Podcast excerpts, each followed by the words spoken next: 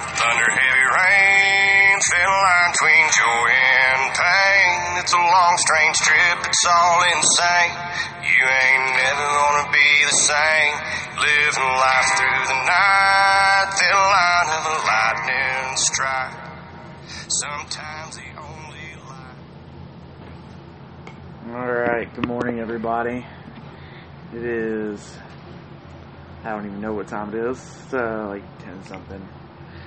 We uh coming to you from the firehouse, sitting in the day room, hanging out, seeing what's going on with everybody this week. Uh, I think we're BJ's coming to the end of his uh, stretch. I'm in the middle of it, actually. Uh, yeah, you got one more, don't you? But I'm taking off tomorrow, so I won't. I won't be around. you lazy. ass. Yeah. Well, I got other stuff going on. I gotta. I gotta be around for. So. Technically me and Gav are starting our our our Monday. rotation. This is our Monday sort of, but like Start of your tour. start of my Starting tour. Sounds so cool when you say it that way. your tour of duty. Can't wait. But I've actually I've actually been here. I don't think I've I've had one day off in between. I was here. What is today? Sunday. I was here Sunday. yesterday. Yep, Sunday. I was here yesterday. I worked, but I only worked like uh, eight hours, so it wasn't like a real shift. Went and worked. Fake shift. It was a fake shift. I mean, I got paid to be here, but Who? He's. You're a company man, though. uh, So- I told him, company man, I'm a I'm a money man. Is what I am. I uh, got a got a baby on the way, so I'm definitely a money overtime man right Yeah, I now. bet. I was here Thursday too. I, I think it was Thursday. Was here Thursday? Yeah, I was here Yeah. Thursday. You've been here almost every day of your four days off, so No, no, I've only been here two. I took one day off in between. I got you. One and the other was off. You know, but making time for the the Thin Line podcast. got to do. Yeah, it's a it's a great project. So we're gonna start taking donations or something. Yeah. we need to. But welcome, friends, Welcome. to the Thin Line podcast. and uh, you know, most of you guys are just joining us uh, for the first time. Um, we've been getting uh, some more and more listeners, so that's been great, exciting. Uh, people actually, I guess, enjoy hearing what we have to say about some things, uh, or or at least maybe listening and criticizing us for what we don't know. But hey, Which is more than we do know. yeah, we yeah, I can I can definitely bullshit quite a bit. So I'm a master of that. Um, but like I said, uh, Thin Line Podcast, we actually we like to cover things with uh, police, fire, EMS, and uh, military. So and and really, we just want to shine more of a positive light on everything. Uh, you know, we hear there, especially nowadays, everybody's got a something bad, some bad story going on, or something terrible happens, and all of us are involved, and that's kind of, uh, I mean, that's what we do every day. We we are involved in everybody's worst day. So, you know, in light of that, you know, we want to we try to take the time out and uh, put the spotlight on some people that are in this uh, in the field that are actually doing something positive that you know gets looked over. You know, you know, like we were me and BJ and uh, Gavan. We talk about this all the time. Actually, I mean, even when we're if you heard some of the conversations we had that were not recorded, you'd be amazed Or scared. or scared. One of the two. Or just like sit there and on, like I can't believe you guys talk about that, and then you know, hey, you're hungry. Are you serious? you just saw that and you're hungry. But we'll get into that um, some other time, promise. Um, one of the things we really wanted to kind of touch on today is one of the positive things that we saw that we thought was pretty pretty cool. And uh, unless you're living in that area or unless you're really searching for positive things on the police, which now in these times people are not doing, everybody is looking for um, reason to just you know basically look for something else to bash the police on. And you know i can understand uh, some people's look on that. It's whatever they want it to be but we want to look at something positive we uh, From our brothers in blue. Yep, from from them, from those guys that are out there, you know, protecting.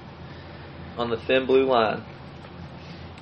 I tell you what, uh, there's times where I've you know considered going that route, and you know, a lot of people have asked me because of my background, why didn't I? I sometimes I'm really glad I didn't because man, you know, you think we go into situations not knowing what's going on or what can happen, you know, they can go on something that could be what's routine for them and you know, they might not make it home that night. You know, those somebody can pull a weapon on you at any time and the fact that you are a cop puts a target on you.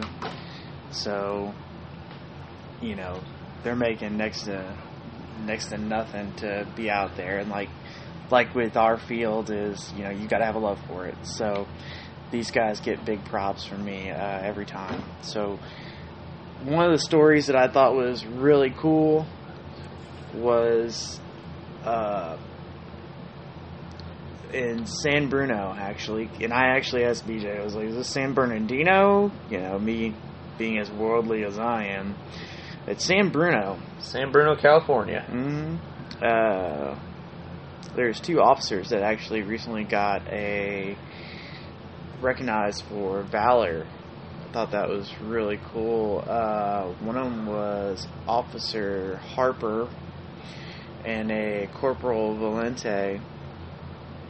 And sorry if I'm not pronouncing that correctly, but I'm fairly certain it's right. But then again, I think I'm always right. We did have an argument over it prior to this recording. That's true. What it was, so we'll just give you the benefit of the doubt and say you're right. Yeah, whatever keeps the medic shut up, right? That's right. Okay. So, um, but BJ actually is the one that brought that to my brought to my attention. So, BJ, why don't you tell me a little bit about the uh, Harper and Valente situation? Uh, what was what? I think Harper was the one that went out to uh, like a what was it? It was like a kayaker or something like that. What was the situation? Uh, yeah. Officer Harper was out. I believe he's out on a trip with his family, some of his family members, and a kayaker became distressed out in a river that they were uh, they were recreating on, and he swam out there with uh, I think some of his family members uh, against some pretty good currents and rescued this individual and was able to bring him back to the shore and you know take care of them, keep them from uh, you know ultimately drowning or getting lost underneath the current out there. So that was that was pretty cool. Um, then you got Corporal Valente. Well, that was the one that now Valente was the one that did it was a, uh, artery. Yeah, stabbing. Yeah, there was somebody. There was a a victim was stabbed, Mhm. and he actually He threw a uh, threw a cat tourniquet on. that's what it was. Yep, Ah, the good old cat. Yep, the cat, the combat uh, combat action tourniquet. He uh, threw that on and saved this individual's life. Um, so he got uh, Now the re- now for those that don't know what that the reason why that is is that tourniquet he applied it because it actually the the person that stabbed this victim had uh, had se- they say and of course they say severed an artery um, probably nicked the artery pretty good and he uh, applied that tourniquet to stop the bleeding long enough uh, to get them you know the the appropriate care to get the get the bus there. Yeah. And uh, back to Officer Harper. Um, we just got a few more details on that story. Um, Officer Harper, he actually went out. This kayaker was stranded, uh, pinned up against a log in some really fast moving current. And he went out there and freed this kayaker with a pocket knife in that current and was able to then get swim against that current and get that individual back to the shore.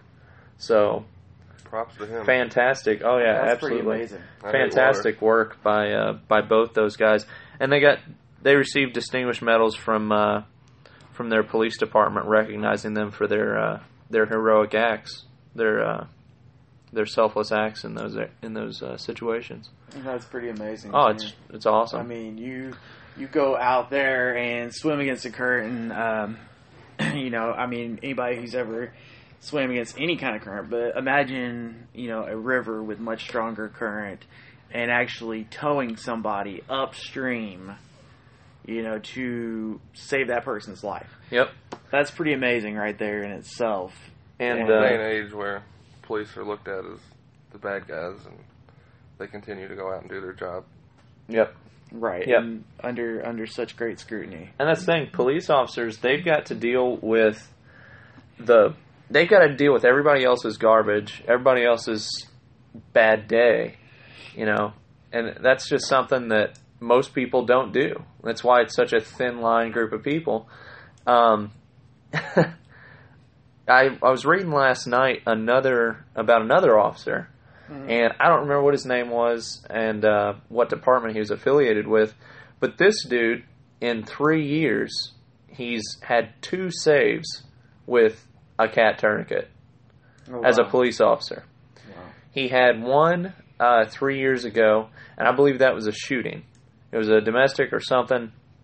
He got there, and this individual had a severed femoral I was going Which- to guess. Oh, I'm yeah. guessing the femoral. He was shot in the leg, severed femoral, and uh, for those of you those of you who do not know, that's one of those wounds that will absolutely kill you in two a minute or two minutes. And for all the criminals out there that think that shooting somebody below the waist gets you attempted manslaughter versus attempted murder, trust me, if you you will hit the femoral artery, they bleed out in a matter of minutes and die. It's uh, It's fast. it's fast. It's real fast. so just So- remember, you know, go a little lower, Yeah.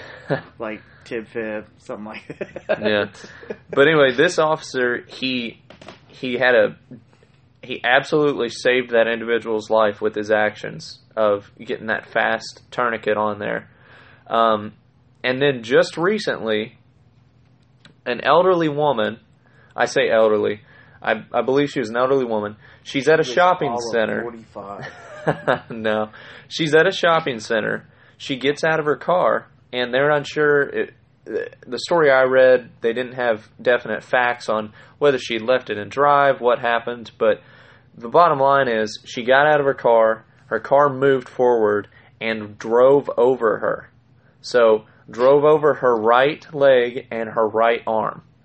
And she had a venous bleed in her right arm, like a, a steady, uh, not an arterial bleed where it's the pressurized part of your blood system, but it's a steady flow of blood. And if you don't control a bleed from a vein, it will kill you just like a arterial bleed can kill you. Much slower though. Yeah, slower, but it can still be really bad. So this officer gets on scene and stabilizes the scene and tourniquets this woman up, and his actions, uh, the doctors attributed his actions with potentially saving that limb. So saving the woman's use of her arm. Right. So just fantastic. Uh, and the thing is, is we haven't really talked about this much, but if you are a police officer out there or in the fire EMS field, military field, whatever, and you carry a tourniquet on you, you have probably had some training on it. You probably went through an initial familiarization with it. But mm-hmm. if you don't train with your tool, with your gear, then when it comes time to use it in that really high stress situation, your fine motor skills are going to be diminished.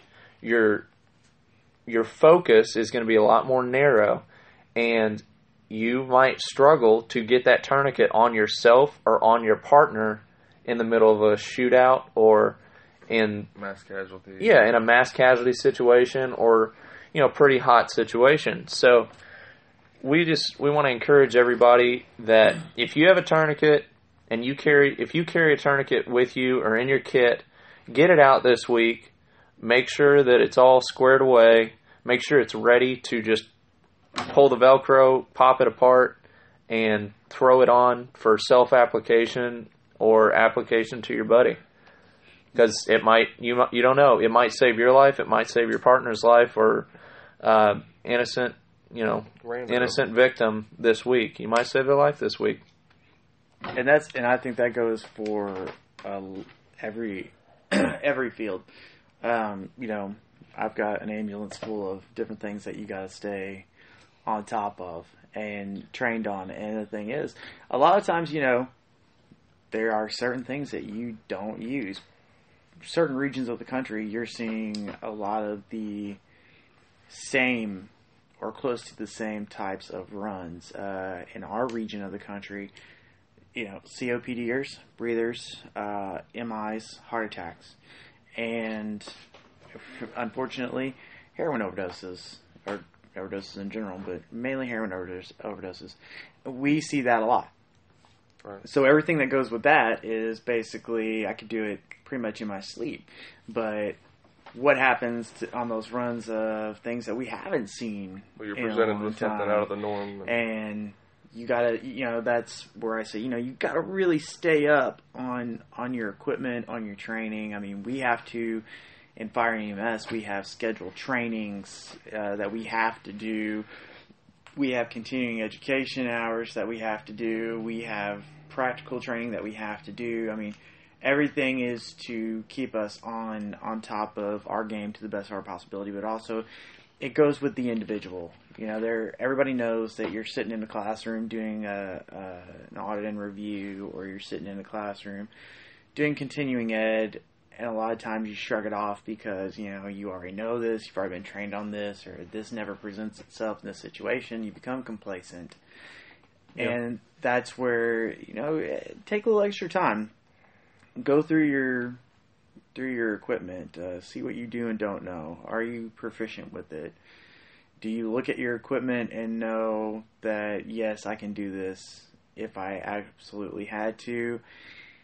Or do you sit there and look at that and go, man, I hope I never have to use this because I've only used it, you know, X amount of times or I've never used it. So, just my little PSA right there is And we call we call those low frequency, high criticality events. yes, where it's something that we will we might see once or twice in our career, you know, or once or twice a year, but when it does happen, when we are presented with that situation, it is absolutely critical to the outcome that we do everything right, that we do every, that we perform well, and uh, and that's we got to supplement. It's it's called low frequency, high criticality because it's absolutely critical, but it almost never happens. So we've got to fill in the, the gap there and bridge the gap with drills, with training. and that's what a lot of people in just the community itself something that they may not know um, some of the people some of the websites that allow us to post our podcast on it do know because they're in the field is that even when we are not on the clock even when we're not working we still have training that we have to do mandated by the state and um, by the national boards, etc. So a lot goes into the guys that are in police, fire, EMS. In order to stay in that field, one must train on the clock, off the clock. You have to. There are things that are required of you to do just to be able to stay in that career and in that field and continue to do what you do and provide the service to your community. So even times where you see somebody's schedule that you have that's a friend, that's a, a cop, that's a firefighter, that's uh, EMS, and they're telling you, oh, well, I'm off this day, but I got to go do this. And that's not a rare occurrence. I mean, we, there's constantly times where, oh, it's my day off, but, you know, I'm to be sitting in a lecture hall going over this, or I'm going to be doing a practical training that's coming up for the county that is to test your skills so that you're still allowed to practice in that town or in that community, in that county, etc., in that state. Yeah. So- yeah, I'm going to a traffic stop class or something, you know, off the clock to make my, to make yourself a better officer, a better practitioner. Right. Or it's a cert that can help you out, you know, another class that can help out your, you know, your career or help, you know, better your resume even and better you as whatever it is in your field. There's all types of classes that just we are constantly in that people have don't know that that's what we do. Um, in all fields, all fields are, do this. Um, Right. There's I have friends that are cops that are on the SWAT team, and that that there alone is unreal. The scheduling they have to do. Not only do they have to go and work their normal schedule as an officer, but then they have to go out and do scheduled trainings of all kinds of different scenarios that potentially may happen, but probably won't. But the potential is there, so therefore they have to be proficient in that and work as a team together. So they have to train as a team all the time whenever they can be together. So luckily for them, a lot of the ones I know at least, they work the same shift. They put the SWAT officers on a lot on the same shift as just, you know, officers in the field.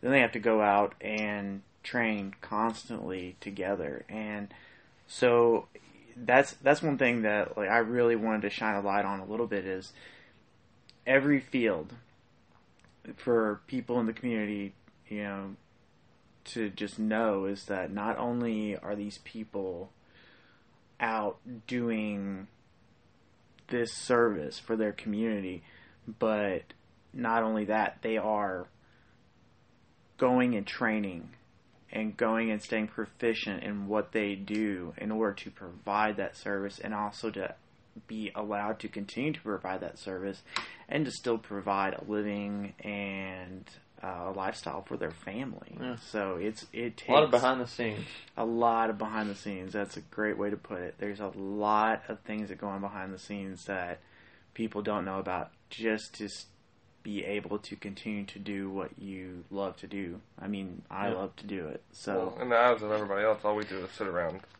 right, right, firehouse or sit Uh, around at the police, the police car, police station. right, and and that is a lot of people. And it's some and I've had people ask me that is so. What you're saying is you guys just uh, sit there and basically wait for something to happen and you don't do anything. It's like, man, I, I wish it were that simple. uh, I wish I could just sit and do nothing sometimes. It'd be really awesome. And granted, there we have our moments of downtime where you don't have training that you have to do, and you've got a couple extra moments of free time. I mean, that does happen, Mm-hmm. but not to the degree of what people think. And you know, that's a whole different story. Of, this is where my tax dollars is going. Yeah, but no, man. but most Trust people me. and most people don't realize that cop when they, they come to your house or that mil, military unit that is that firefighter, that that EMS service, they may spend 20 minutes affecting your life, affecting your whole life.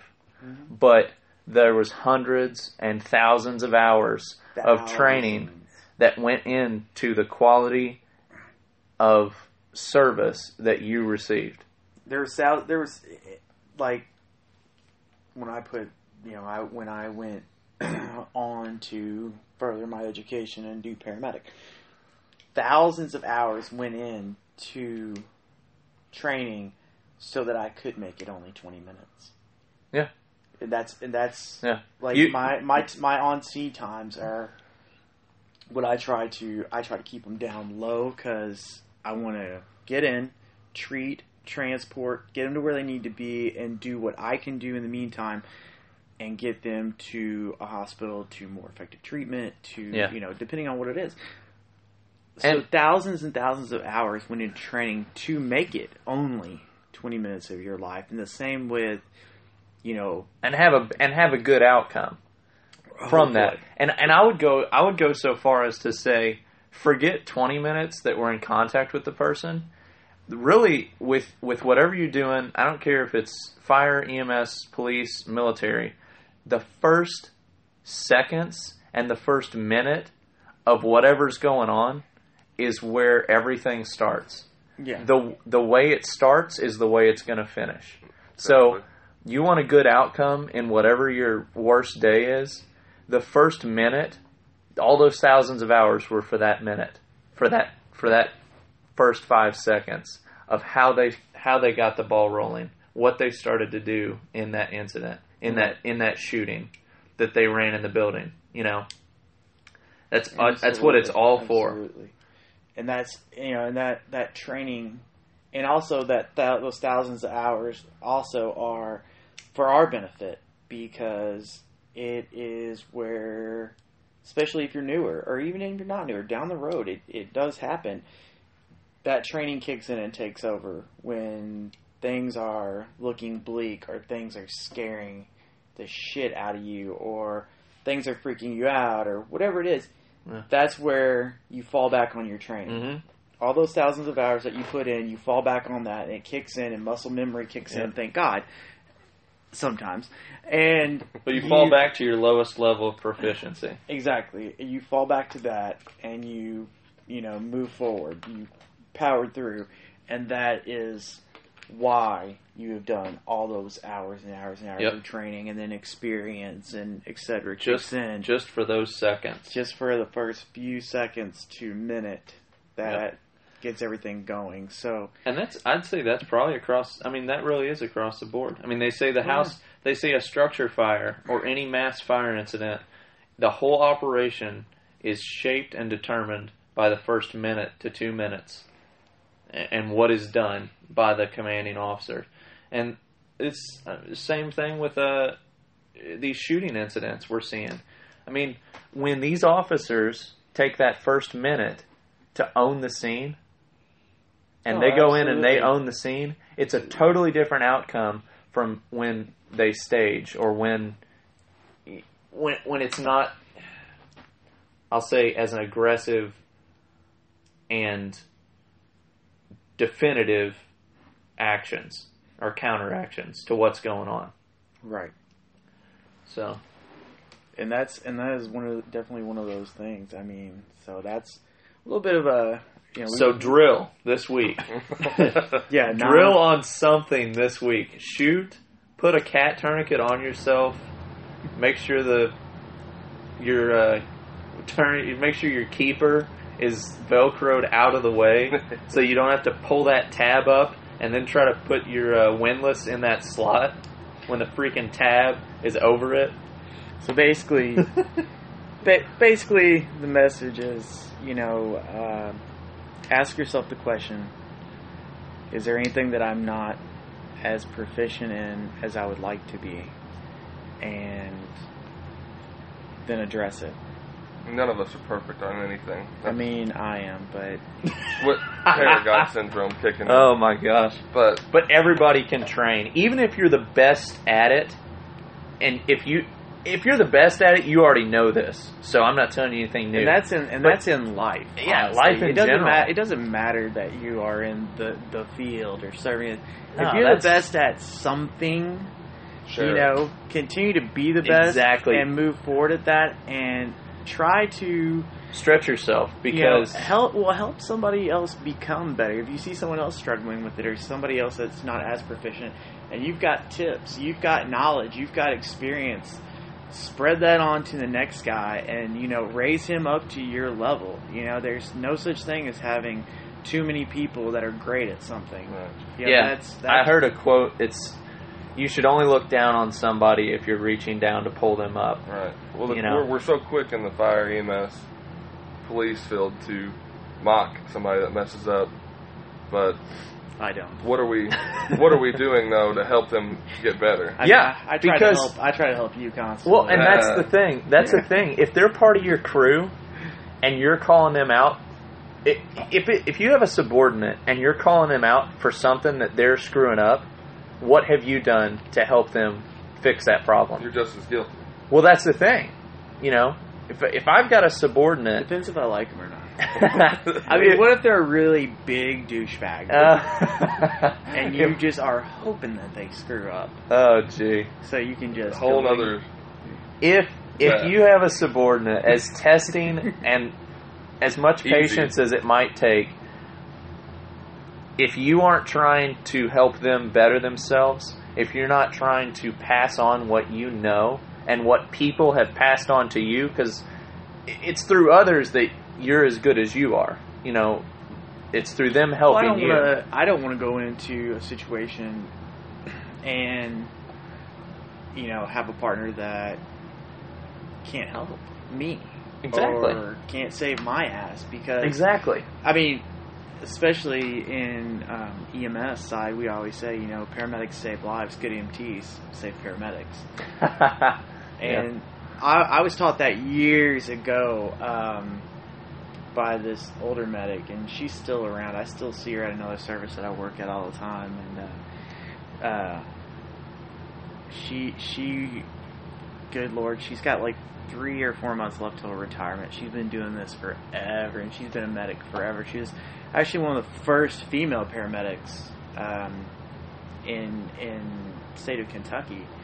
So uh, her name's Vicky Newton, and she's been around since. If she hears this, you know, sorry. Shout out to Vicky. She's been around since I think she worked uh, Jesus. she worked. Jesus.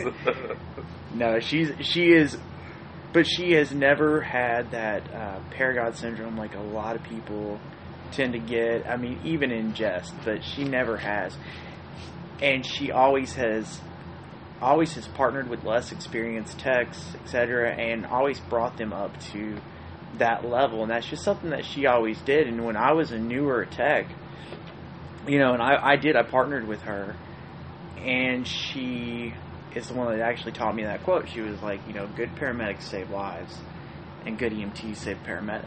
You learn how to work together, and you know what that medic needs before they even need it. Mm-hmm. But you also get to a point where you're working at um, what is what you can consider a higher level, whatever it is. I mean, you can BLS anything. Let's just be honest here.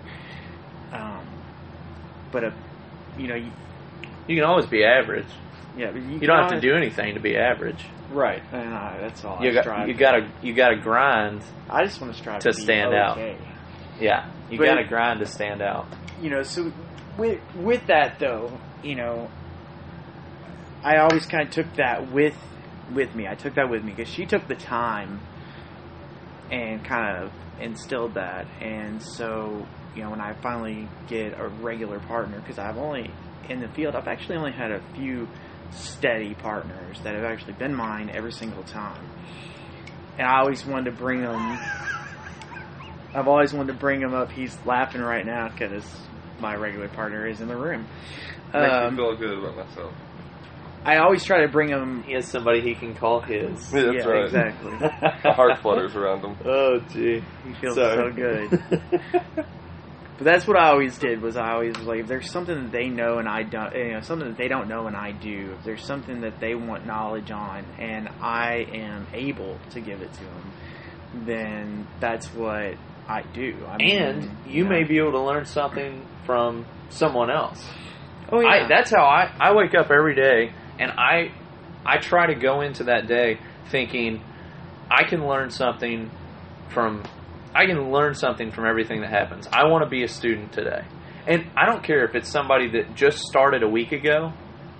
I can learn something from them. Well, I always enjoy learning from like the newer medics that come out. I like to talk to them and pick their brain because with, you know, especially our field, it's ever changing and Oh yeah, absolutely. they'll they'll come out with nuances that are just being introduced in their textbooks that haven't been introduced to those in the field yet.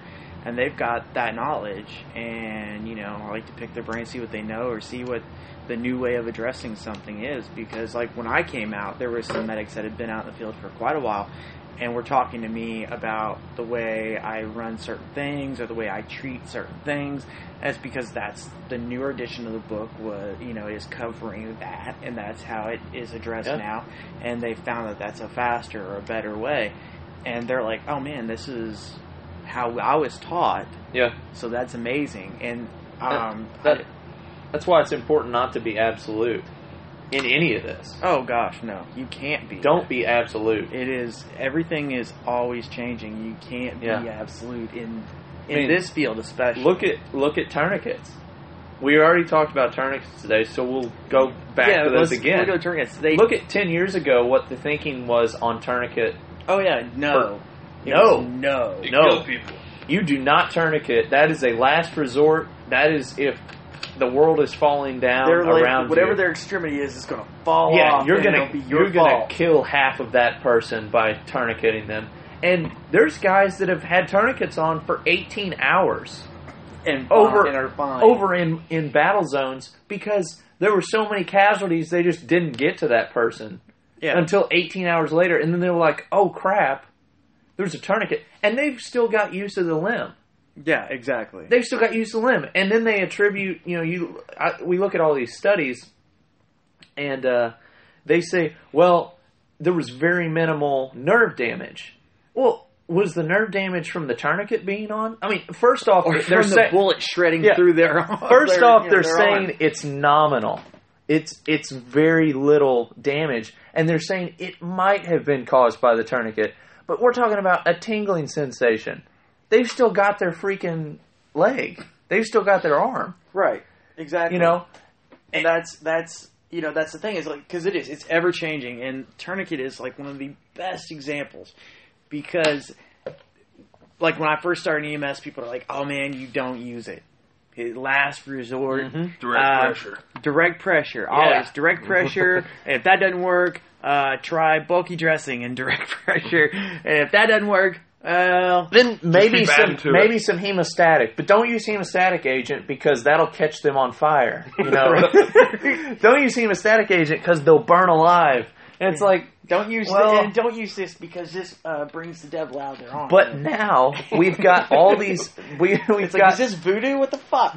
yeah. So, but now we've got hemostatic agent that is impregnated into gauze, and Mhm. it's fantastic. Oh, it's amazing. It does a fantastic job on stopping blood flow, and Oh yeah. for junctional wounds, that's your that's your go to Oh yeah. Definitely. is hemostatic agent and pressure because y that's your that's your options and it's no longer this oh you're going to catch them on fire you know there's been advance the, a lot of advancements in the in the science behind they, it They took the. They made it flame retardant. yeah Apparently. there's been advancements in the in the products and that's what we're saying no absolutes because what was you know taboo year, few years ago is now a go-to Oh yeah, absolutely. yeah, because it's ever changing. Oh, You know- yeah. you know, there's so much that's always changing, especially in the medical field.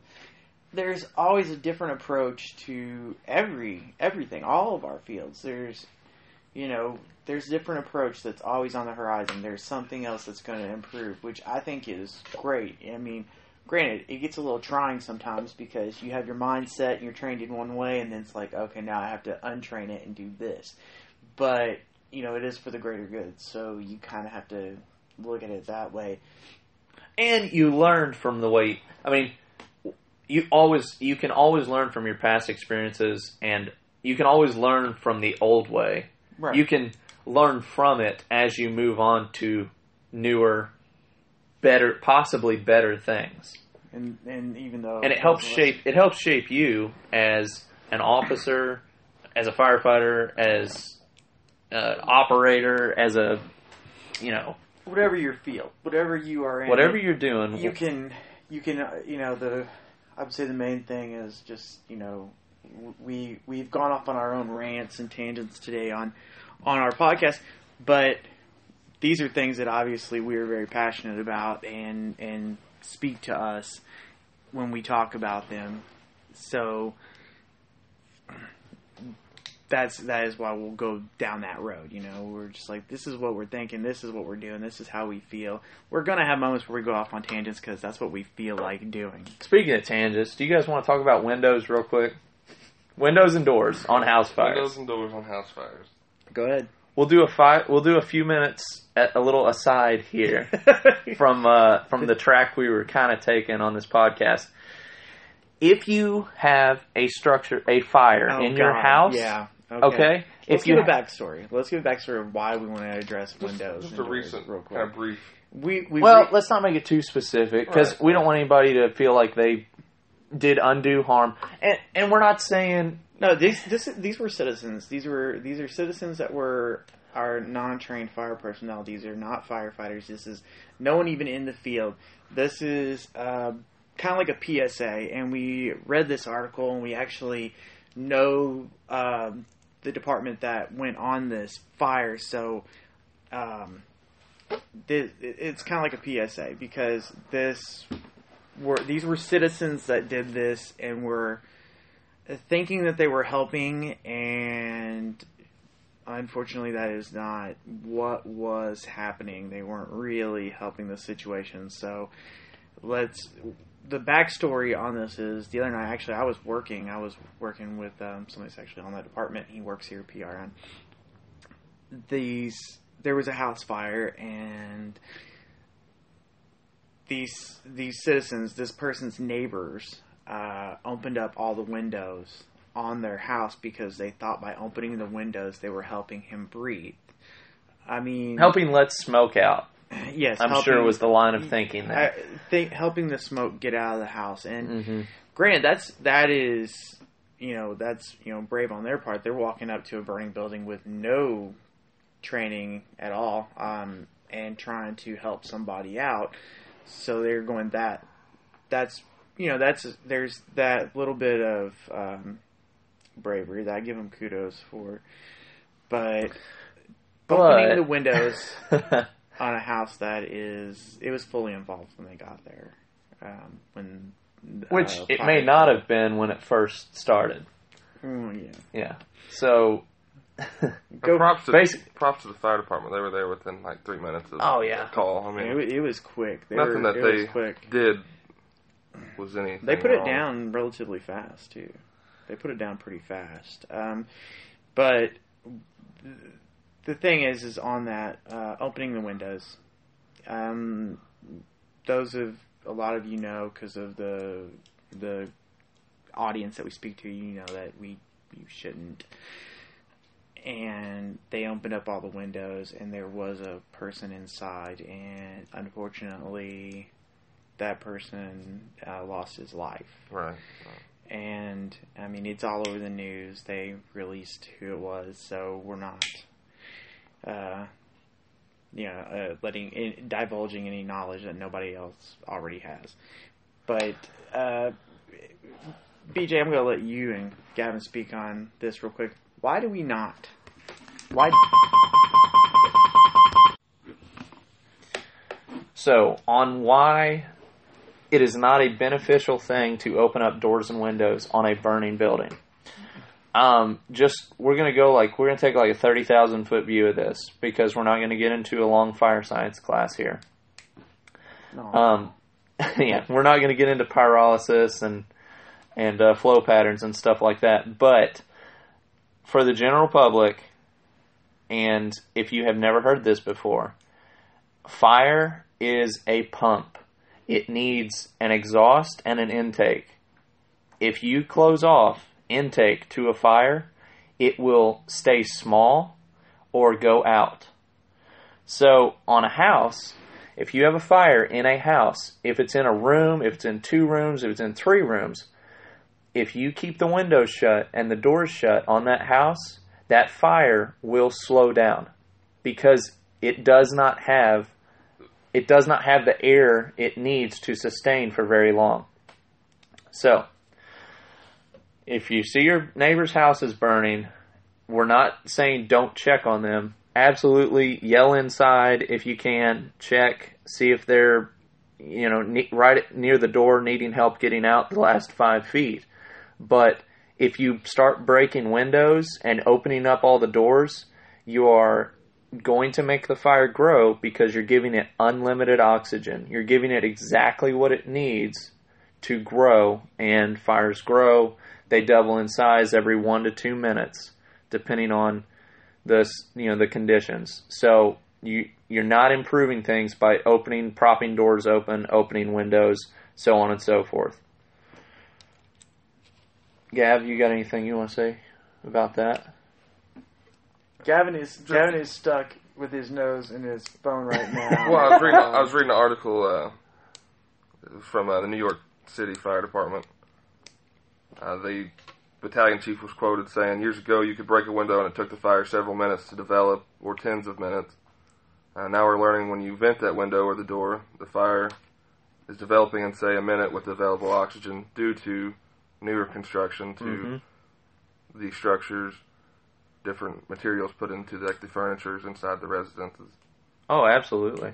That's the thing. We've got so many hydrocarbons and polymers in the products we have in our houses, in the furniture we have, that, and, and on top of that, this efficient, these efficient building practices, using these, uh, using all these efficient, you know, I-joist and basically different ways of framing. There's, it's not that there's glues in it, you know, it's nothing like that. It's just that there's less there. There's just less material to burn. I mean, dimensional over the over the last you know handful of decades, we've gone from true dimensional lumber to what is now just toothpick frames. Right. And when you have less to burn, it takes le- a lot less time for things to fail, like floors and trusses. It just takes less time. And Right. that's why we're seeing flashovers in new construction buildings in five minutes. Whereas when you look at old construction and old furniture, you're closer to 20 minutes or 25 minutes before you're reaching flashover stage in a room. That's a, that's just a you know, just a 30,000 foot view. Don't feed the pump that is fire. Try to close it off if you can. And, uh, you know, we're not saying lock the doors shut, but we're saying close them, keep them, you know, if you want to keep it open at all, just prop it open a few inches. But cut down on that airflow into that fire. Yes, for the next time you look and see your uh, next door neighbor's house. Or your house burning. right. right. You had something you wanted to. Yeah, Touch on? I uh, wanted to uh, touch on something real quick because we're coming to the end of our our, of our uh, podcast. Uh, covered a lot of stuff today. Good lord, uh, in. We're uh, pumping away today. It's good morning. yeah. Um, so one of the uh, Facebook pages, uh, one of the websites that lets us uh, post our podcast is uh, called Firehouses Old and New. It's actually um, the administrator is Tim Harden, and he lets us post. Uh, he enjoys some of our opinions and rants on things, I guess. Um, but just a big thanks to him for uh, letting helping us kind of get off the ground and you know get get out there to an audience and you know give us a listen. Um, I, I met uh, because I always I always tell people this story when they ask you know how how'd you meet Tim. Uh, I met Tim actually and became friends with Tim on the absolute worst day of his life. Um, I got it. and uh, Tim. I actually kind of set a little bit of a personal record and a uh, department record. So I was kind of stoked about that, Tim. Uh, you, if you're listening, uh, you kind of helped me with that. Appreciate it. Sorry it was on such bad terms, but I got caught knocked out. I was um, actually fairly far away. Uh, what I consider far away. I got knocked out on a chest pain on uh, a gentleman, and I got there and I see. I walk into a house, and there's all these collectibles, these fire truck collectibles. There's these ambulance, you know, these miniature ambulance, these all these collectibles. And I'm looking around, I'm like, man, why is this guy got so much of this stuff? And then I go into the bedroom and I see, you know, my patient and cool, clammy, diaphoretic, chest pain radiating to, I believe it was the left arm. Tim, correct me if I'm wrong. And he starts giving me a report, like giving me report, like he is, you know, First responder on scene. like he's a first responder on scene because it turns out he is a first responder in, on scene of himself. and he has given me this, you know, the story of what's going on, how long it's been going on. It's radiating. He has taken aspirin. He did not have nitro. I I put a 12 lead on him and do an EKG, and he is having a STEMI. And for those that don't know, that's a ST elevation myocardial infarction. He is having a heart attack, and he is on the bed and bed to the stretcher was kind of confined uh, at the time. Um, one of the people there said, you know, how are you going to get him over? Luckily, Tim is not a huge person. Um, thank God, Tim. I picked him up and put him, just put him on the stretcher. I was like, we we've got to go, we got to get, and I got a line in him, got him in the truck at the time my supervisor showed up as well on the scene. Turns out he knows Tim very well. He had been on the fire department with Tim. Um, so I mean, it, you know, it, it took that little bit of that personal turn. I knew he looked familiar to me. I but I didn't know I didn't know him at the time. Um, so you know, cut to you know follow protocols, treat his chest pain, trans uh, transmit EKG, and transport him to hospital, get him in the cath lab pretty quick.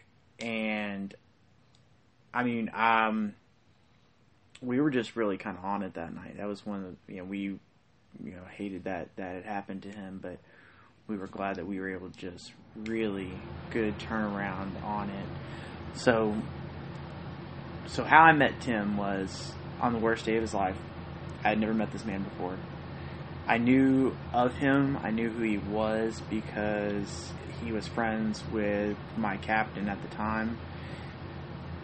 And that is af- afterwards he, you know, uh, Facebook friend requested me now that's how everybody makes friends nowadays, I guess.